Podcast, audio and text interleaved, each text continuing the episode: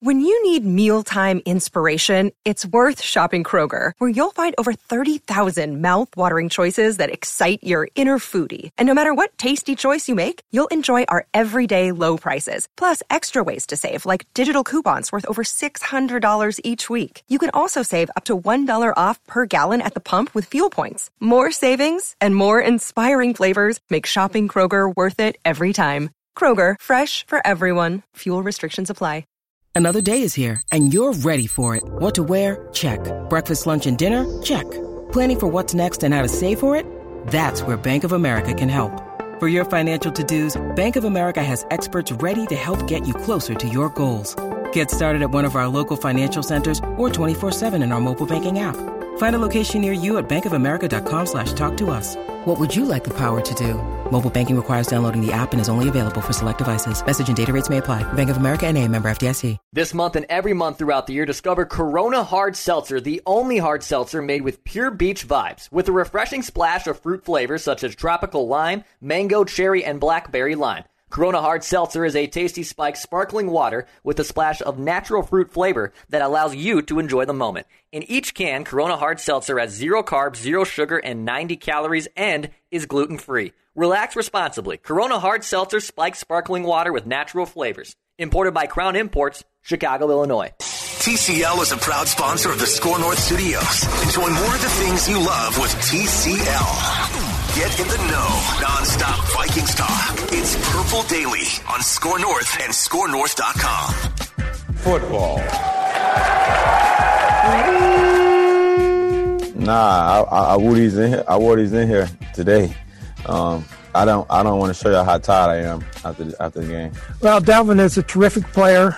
Um, you know, he's he's a great runner. Uh, the screen the screen run I think was an outstanding play by him. Uh, we did get some guys downfield and, and block for him, but you know part of it too is uh, you know I thought we had a good scheme against them, and I thought our offensive line did an outstanding job. So. Um, Dalvin's great. There's no doubt about that. Um, I'm glad he's on our team. You know, um, uh, but the offensive line and the receivers and the tight ends did a nice job blocking for him as well. And welcome in to Purple Daily. Phil Mackey, Judd Zulgad, and Declan Goff. All right, good news. Judd and I tested negative for COVID, so we're back in the studio here. Declan is feeling better. He's quarantining still for a couple more days. And uh, if you missed Vikings Vent Line yesterday, uh, it was great. It included a Judd Zulgad rant, and you can find that also floating around the highlight of it on SKOR North Twitter and Facebook. But um, I think we should start with a couple things here before we get to Viking statements on this Monday. The first thing is the disclaimer that we're going to put on the majority of these shows. Everything talked about on Purple Daily is under the umbrella mission statement of we would like the Vikings to win a Super Bowl at some point. So whenever you hear us talking about wanting the Vikings to lose or tank for Trevor, that is not us being negative for the sake of being negative. It is us aiming for short term loss for long term gain. And uh, I think we should just put that disclaimer on the beginning of every show because we get a lot of questions. Why? Why? Judd Zulgad always wants the Vikings to lose and tank and trade things. Why is he so negative? Well, go check out his Lombardi Trophy. commentary from yesterday. That's all I want. Yep. So, boys, we'll get into our Viking statements off of their second victory of the season. This one over the Green Bay Packers. But it's always a good day when the Green Bay Packers fans go apoplectic and lose their minds and complain about their team. Uh, courtesy of our friends on the fan in Milwaukee, the Green and Gold postgame show. This is Packer Vent Line. Go, Pack! Go. What is it going to take to get out of this defensive purgatory that we can never get right for some reason? Are there any grown ass men in this front office that are going to take this team to the next step and get us into that prime defensive territory if we keep throwing draft picks on? Go, Pack, go! That's what I thought yesterday watching that game. They need some grown ass men in that front office to What stop Dalvin qualifies Cook. that? What what makes you a grown ass GM as opposed to a non grown ass man Is, GM? Good, is Gutekunst not a grown ass man? Is that the That's what I'm asking. I don't know. How tall is he? It, it's a Wisconsin thing. We don't know. We're not privy to the plan for what a grown ass man how that qualifies. I would think you have to be at least six feet tall and probably have a beard and weigh at le- uh, either a beard or tattoos. Okay. And weigh at least like 215 pounds with some muscle. I'm never going to be a grown ass man. No, you've got no chance. You've got no chance of being a grown ass man, shot. Declan. I'm sorry. Zero shot. I hear a lot of people talking about making some trades for the Packers or picking up some veteran talent. Uh, Gary mentions the Chiefs, and they just went out and got uh, Le'Veon Bell. But wouldn't that go against what the Packers have done for the last ten years? We never pick anybody up and make trades, and we we want to just keep our draft picks because we got ten of them next year, and we can get ready for the Jordan Love era because that's what we do in Green Bay. Isn't that what, what we're all about here? He's been a little facetious, right, Bill? Yes, he is. Period. Go back, go. Love it. Go back, go. D- does the Packers defense know how to tackle? I mean, I, I just no. I just don't want to hear no more. Every time we lose a game, like hear Rodgers and hear LaFleur say, "Oh, we it was a bad week of practice." I don't buy it. it I think it's excuses. Now they're saying, "Oh, we do these tackling drills and and practice." I'm about to say, "Are you guys doing them right?" I mean, where the hell was it today? I mean, I know Dalvin Cook is a great running back. Don't get me wrong, but come on, you can't figure out any time to try to stop him at least instead of going about 80 yards every time.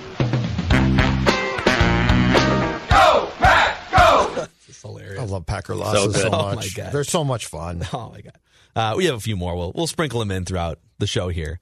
But gentlemen, let's let's fire it up. Let's get to Viking statements off of their second victory of the season. Judd Zulgad. All right. Start us off. Let's go. All on As a grown ass man, I'm going to give you a grown ass statement, okay? I now know, great confusion last week. I now know what Kirk Cousins meant last week when he talked about we need to hit more singles. We're, we're hitting some home runs and triples, but we need to hit, I need to hit more singles. And I told you guys, or I asked you guys, what the hell is he talking about? I don't understand that.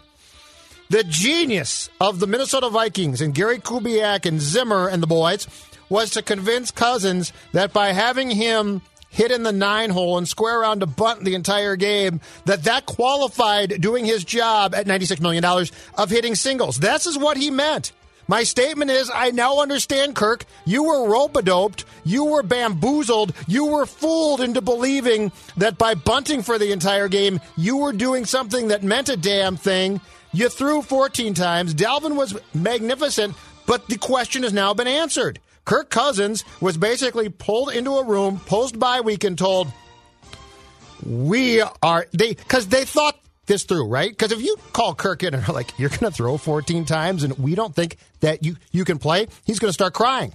So let's tell him you're a singles hitter now. You're you're Teddy Ball game. It's on base percentage. You're. Yeah, just- you're spraying the ball all around. You're beating the shift, Kirky Kirk. And he's like, "Oh, this is great. I'm a singles hitter now." They bamboozled him.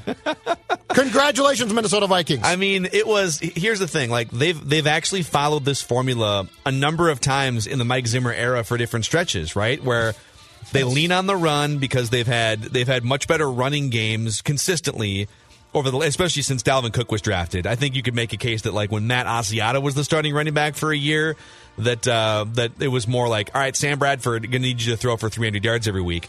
But this is the formula that works the best for the Vikings, which is get Dalvin Cook going, offensive line gets push off the line of scrimmage, and then you either don't throw the ball because you don't need to, or you leverage play action and you give Kirk sort of some safety nets when he's throwing. And yesterday, they were so good at part one in dimension one, they didn't even have to go into part two, which is leverage play action. He only threw the ball 14 times in that game. and what, what was Kirk's per attempt average? Do you have that? I think it was like nine or 10 yards per attempt. Okay, Yeah. just very, Oh, okay. just very nice and It's- not it's- too it's much. really good. Yeah, not too much. Yeah, perfect. Uh, so, so you think? So, just to clarify, because we we had this argument a little bit on Mackey and Judd today. So, you think there was a meeting at some point early in the week last week or during the bye in which Mike Zimmer and Gary Kubiak got together, and it was explicitly stated, "Don't let this guy shipwreck us against the Packers." Yes, and I think I think that we all thought, why didn't you bench him at, at halftime of the Falcons game? And Zim at the time deflected that, but I think privately w- what he said is, I'm not going to bench him. I'm going to neuter him as a quarterback. So he's basically benched.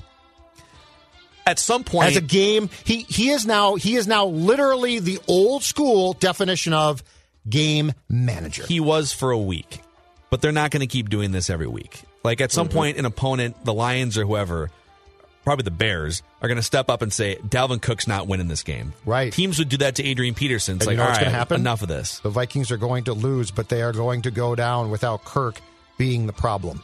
I think Mike has decided Kirk is a major problem. Here's Wait, but hold on. So you think against the Bears in two weeks? Let's say the Bears. In They're gonna try the same The, the, Bear- formula. the Bears say Dalvin Cook is not beating us today. Yes. we are putting everyone in the box. Kirk Cousins is going to throw the ball more than 14 times in a game like that. he's not, but he's not going to be, from the coaching staff standpoint, allowed to beat the Vikings, which is how they perceive Kirk now. I will tell you this, Phil. You've seen this. You've seen this film before. Adrian Peterson. How many how many times did AP with his old school pre Favre of quarterbacks that basically the Vikings said we're still going to run, run, run, and if somebody said we are going to stop twenty eight, that is our goal.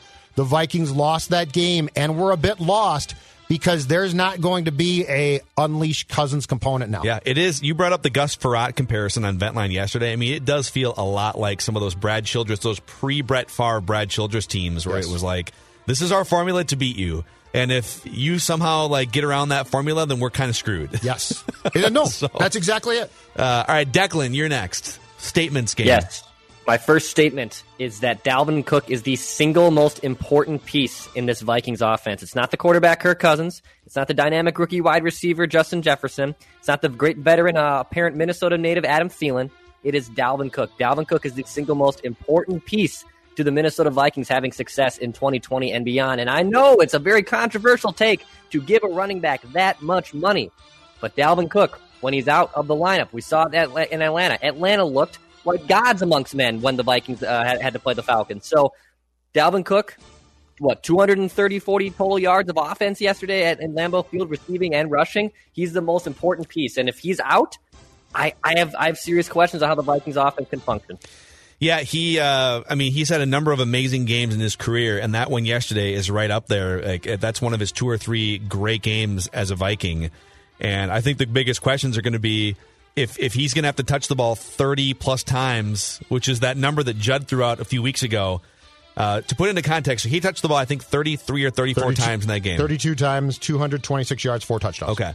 Christian McCaffrey in one of the highest usage running back seasons in NFL history last year for Carolina touched the ball an average of 24 or 25 times per game. Mm-hmm. And Dalvin Cook in that formula yesterday was obviously, you know, six or seven touches beyond what Christian McCaffrey was on average last season. So that just shows you like if this is the formula and if you think that this is the thing that's going to get your season back on track, boy, like this is this is also a recipe to maybe burn him out for Well, he's gonna get seasons hurt again. beyond 2020. But He's going to get hurt again. There's no question. Now, I agree with what Dex said, but here's the problem. And this goes back to the top of the show and the Mackey and Judd Purple Daily disclaimer of we want this team to win a Super Bowl, okay? What Declan just said is true, and it is in no way, shape, or form in 2020 the formula to win a Super Bowl. Like they're brewing up a stew that can taste really good once, but you can't keep it going. It's it's impossible. The formula to win a Super Bowl does not resemble what the Vikings want to do.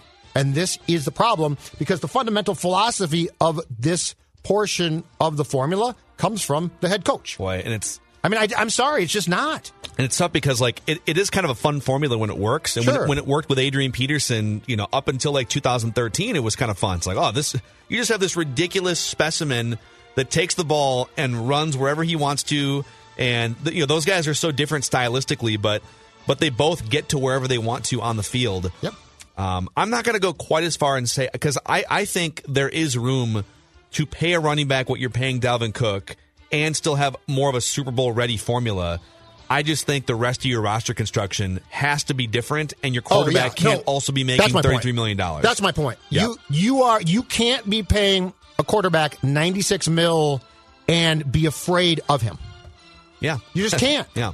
So, all right. Um, statement number three here, gentlemen.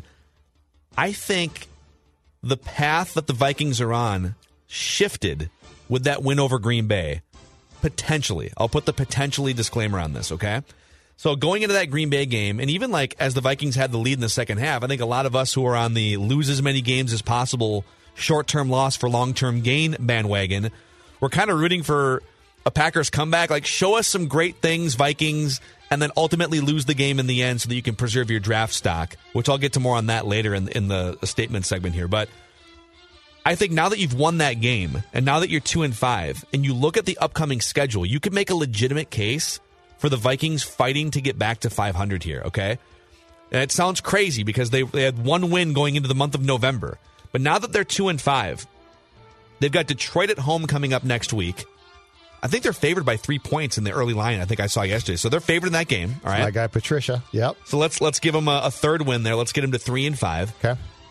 They have a game against the Bears the week after, which I'll just chalk up as a loss. It's not a guaranteed loss because Chicago has offensive problems. And, Monday night in Soldier Field, though, but right? It's a Yeah. it's let's just chalk it up as a loss, okay? Okay. But then you come back and you get games against the Dallas Cowboys, which puts you then let's say so you go uh, you win two out of three, which gets you to four wins. So you're four and six after that Cowboys win potentially. And then you get two more home games against Carolina. You're going to be favored most likely, and home against Jacksonville. You're going to be favored most likely mm-hmm. in those games.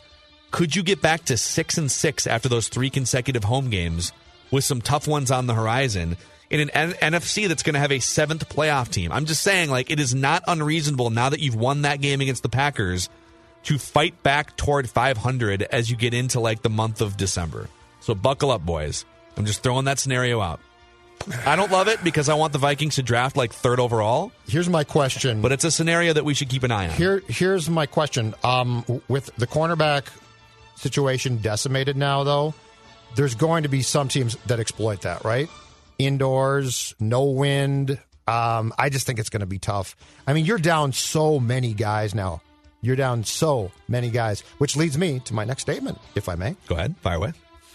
I don't think anything that happened on Sunday should change how you approach things leading up to the NFL trade deadline at 3 p.m. on Tuesday.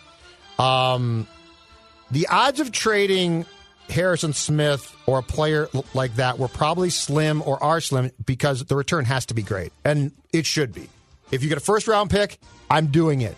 If I'm if I get a fourth and fifth round pick or a third and fifth round pick, probably not. Okay, but I'll give you three names: Ant Harris.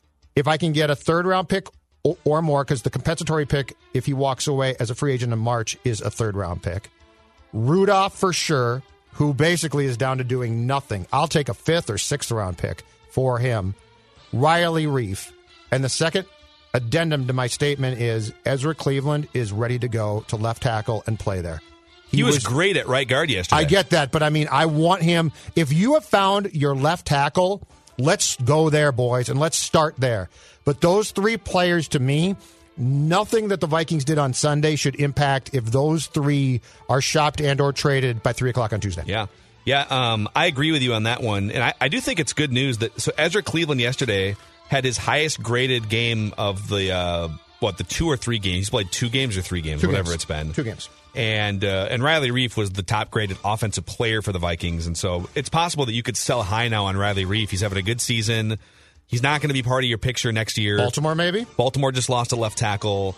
So it makes a lot of sense, and it also might prevent you from winning games because now you'll have to put, like, if you put Ezra Cleveland at left tackle, there's going to be some growing pains, and now you've opened back up for like Elflein to play right guard, and that's a train wreck. So it's funny because your offensive line with Cleveland playing well at right guard and Reiff as your left tackle, this is the best your offensive line has been. But I think the Elflein- season is sort of the, I- the ship has sailed. I think if Pat can come back, I think Pat can run block though. Like we're done passing. well, you're gonna You're done. You're done. to Pat. pass the pass is extent. the pass is passe. Uh, Declan, go ahead. Yeah, I- I'm not going to ask for a trade, but I'm going to ask Rick Spielman to go out on the free agent wire and pick up this player because I, the Vikings need him, especially after yesterday. He was released by the Panthers a, a week ago. Go sign Eli Apple. Now, Eli Apple was dealing with some hamstring issues. That was a, a, a, a cause for why he was released. He missed the first three games. He played in some special teams in week four. This was a guy who was a top 10 pick not too long ago. And with your cornerbacks uh, regimen just absolutely decimated by injuries right now, even if Eli Apple isn't 100% healthy from those hamstring issues, it's worth the flyer. It's worth taking a veteran minimum on it. I, I think it, would be foolish for them to not at least pick up the phone and give him a workout for God's sakes. So I, I think if Rick Spielman, if you're listening to your favorite COVID Vikings fan over here, go sign Eli Apple. He's available in free agency. And knowing my luck, by the time this post, I'm sure Eli Apple will sign with the Bears or something. But I think Eli Apple would be a perfect fix. It, it couldn't hurt. Get a PFF grade of 55, and that's not great, but it's better than Jeff Gladney. It's better than Mike Hughes. It's better than Cameron Dantzler, dude. Go okay. sign Eli Apple. All right, we need to have an intervention here, okay? I, I'm only with you on this if you're talking about Eli Apple for the next three years. I have zero interest in Eli Apple might help you win an extra game in 2020. Like I have no interest in that. But he's only 25 years old. And so if you thought if you thought that Mike Zimmer could get his mitts on Eli Apple, develop him and uh, and help him reach his potential as a former, he was a top 10 pick if I'm not mistaken. um, a couple drafts ago, like three whatever, 3 or 4 drafts ago. So if you thought Eli Apple could be a solution at cornerback for 21, 22 and 23, I'm on board. If you're talking about Eli Apple helping the Vikings get to six and ten, I'm out. I'm out for the season.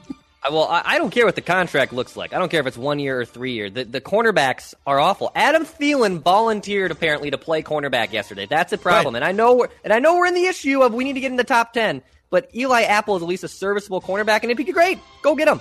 But Go you're, but, but what you're saying, just like your your real statement is, make a run at as many wins as possible this year. That's what your real statement is, right?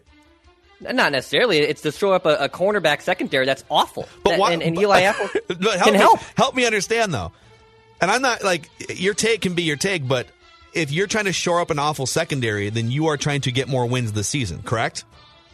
Not necessarily. I just think it could be better. The cornerback group would be better with Eli Apple there. You deserve the Vikings deserve their punishment based on, on the fact that every one of us told them to do this move in the spring and summer, yeah. and they did not. Yeah. Shame on them. I don't ever want to hear them complaining. They made their bed by being haughty and by saying we can coach the, these guys up. With, by the way, no off-season program to speak of. You know what? They they deserve exactly what they've gotten. And I'm just what I'm doing is I'm just trying to pull out the real take within here. Like I want I, I want you to just say it. I want you to say, "Damn it, I think the Vikings can finish 500 and make some noise if they get to the playoffs." And Eli Apple is going to be part of that. That sounds like you're stopping no, short. It's a no lose situation because my guy Zach Wilson is going to be available wherever the Vikings are picking. So that's all I. I don't know about that. I'm curious to. Hear, I'm curious on him. A Zach BYU Wilson. quarterback's not going top ten. Zach Wilson scouting report. Well, I mean Steve Young. Who, there's big some, time quarterbacks go, go top ten. Well, we'll see. We'll see. I mean, the Vikings might still have a chance to pick top ten. But um, here's my next statement. Speaking of the defense, all right. Yep. Even without Eli Apple. Yep yesterday was one of Mike Zimmer's greatest defensive masterpieces as Vikings head coach. And I know that there were some great games against, I mean, he's had games against Drew Brees and he's had other games against Aaron Rodgers. But those other games, he had a game against Cam Newton like three years ago, coming off an MVP season, if I'm not mistaken, like 2000, whatever it was, 16 or 17. And Cam Newton had like, he was sacked eight times and threw a bunch of interceptions and stuff. And so there's been some great Mike Zimmer masterpieces. Mm-hmm. But all of those other ones, involved multiple Pro Bowlers. It involved Everson Griffen in his prime, or Danielle Hunter fully healthy, Anthony Barr before he fell off a cliff and and uh, and now he's out for the season. This masterpiece yesterday involved a bunch of dudes drafted in the sixth and seventh rounds or undrafted, and guys who were supposed to be practice squad players and backups, and they were all thrown into starting roles.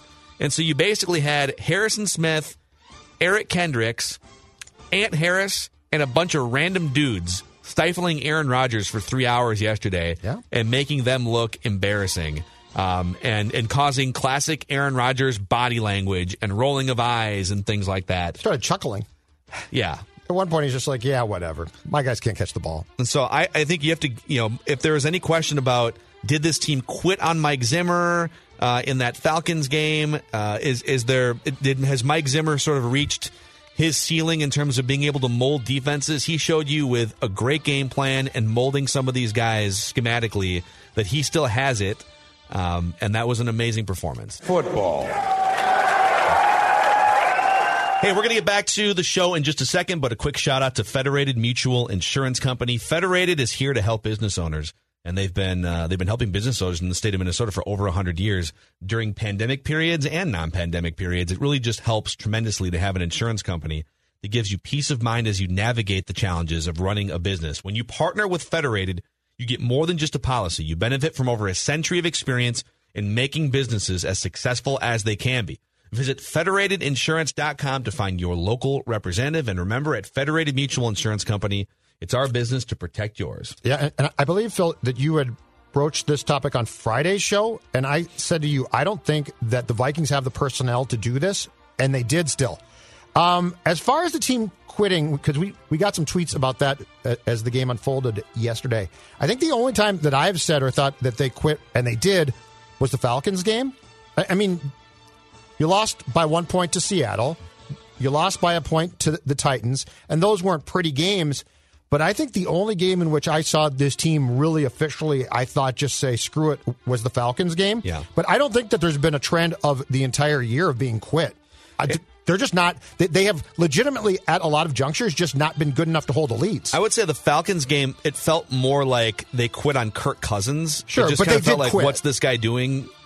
And and it was less about Mike Zimmer, but But I mean, they that's the one game where I thought that they said, bleep it, we're done. yeah. Uh, let's do another round of statements here before we wrap and before we get to more Packer event line. Judd, go ahead. Big positive on this statement. And in fact, it frees up room to make the tight end trade that I talked about. My statement Irv Smith Jr. is turning into a complete tight end. And this is important. Statistically, he only had, I think, one catch for something like 16 or 12 yards on Sunday. But there were at least three or four times, I want to say at least three, where um, the TV uh, cameras isolated on him, throwing absolutely key blocks in the run game.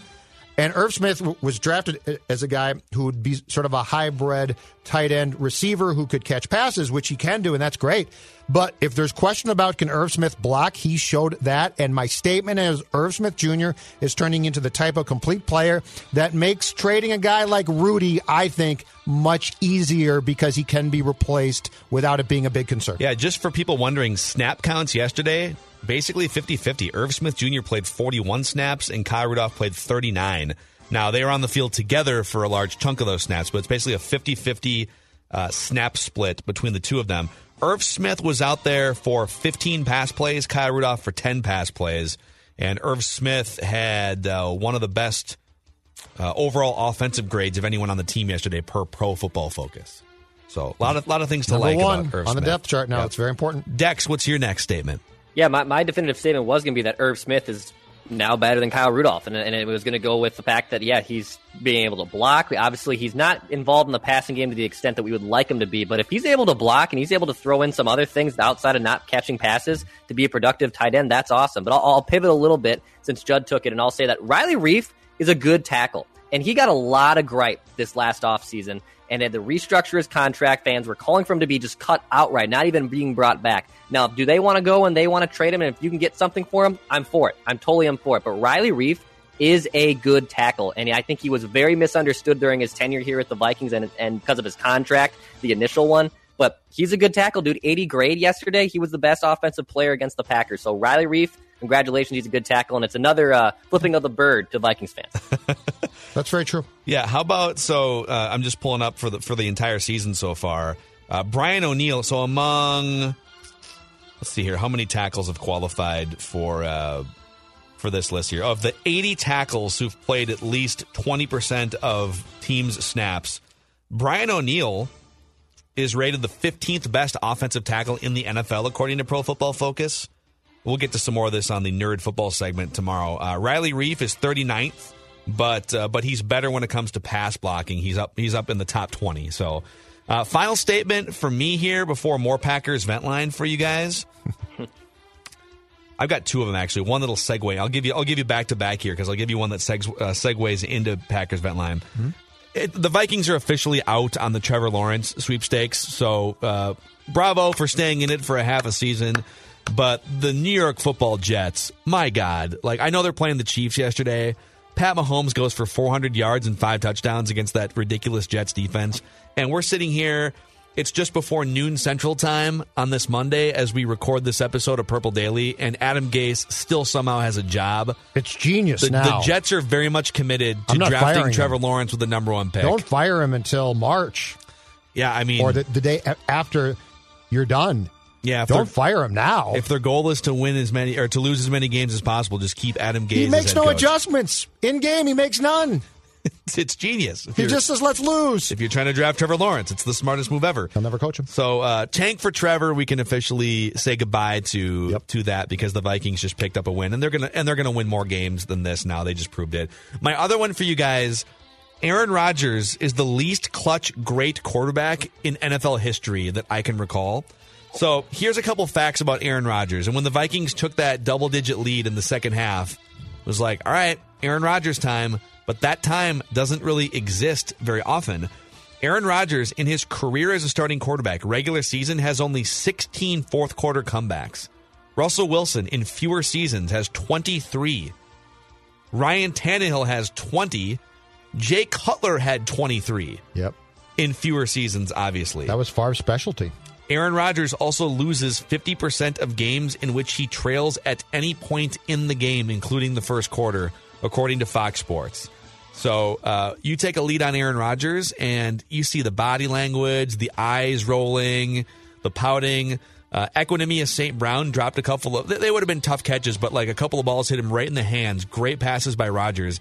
And he always turns to the sidelines and just like rolls his eyes and stares, right?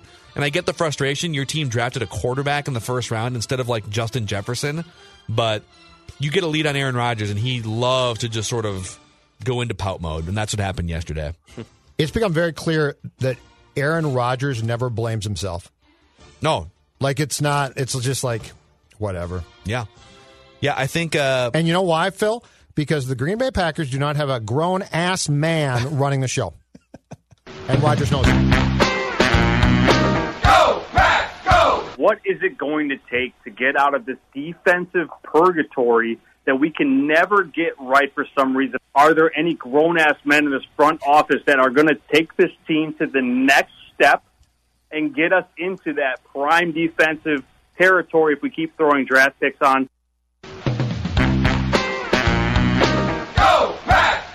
Man, I'm stuck in like the twilight zone right now to watching what I just saw earlier. Like, this, Right. is, this, this is crazy. I don't get it. Like, one part of me wants to say, okay, I'm not even really like. I feel like I'm numb. Like, I understand that we play with a lot of without our, our starters out today, but like you said e- earlier, Gary, like Minnesota did too, and the defense didn't get a stop until the fourth quarter. How do you sit up there and call yourself a defensive player, NFL player, if you can't get a stop it's uh, within three quarters of a game? That is inexcusable. Go Pack, go! so poor Packer fans. Oh yeah, I, I hmm. bleed for them. Poor Packer fans. Such a rough life you guys lead. Brett Favre for 15 years, Aaron Rodgers for 15 years, only two Super Bowls. But the Vikings have none. Yeah, I mean the Vikings have Christian Ponder and like a, a new quarterback. Like yeah, every year in the 90s. twenty-five quarterbacks in that time, or something. rid- Thirty quarterbacks. I- It's ridiculous. In fact, that's a question that came up on Ventline yesterday. We should do this maybe on tomorrow or, or Wednesday's episode of Purple Daily. If you were to give Mike Zimmer and how great of a defensive mastermind he is, if you were to have given him Aaron Rodgers for the last six years, would the Vikings have at least one Super Bowl? We should let's let's do that for the Wednesday State of Kirk Cousins episode. Like look what look what Mike Zimmer did with like bubble gum and a nine iron for ingredients yesterday. he made Aaron Rodgers look clueless. And it was it was a bunch of seventh round draft picks half around. least, yeah, that's true. Yeah. So um, that's a wrap. Unless you guys have any other final statements off yesterday's Vikings win. No, I'm good. That's a wrap on this episode. Irv Smith, go. You're good. Kyle Rudolph. Kyle Rudolph, en- go. Enjoy your enjoy your time somewhere else, maybe in the next twenty four hours. Hey, if you get your draft pick, you'll take it. Uh, Mike Zimmer did, by the way, yesterday say that that outcome yesterday has no bearing on the Vikings discussions uh, one way or the other for trades. That he basically said like it's not even really about the wins right now. It's they just they're so buried in the standings, but they could they could rattle off some wins here. We'll see what happens. Uh, thanks for hanging out with us on Purple Daily. Phil Mackey, Judd Zulgad, Declan Goff, and we will see you guys tomorrow.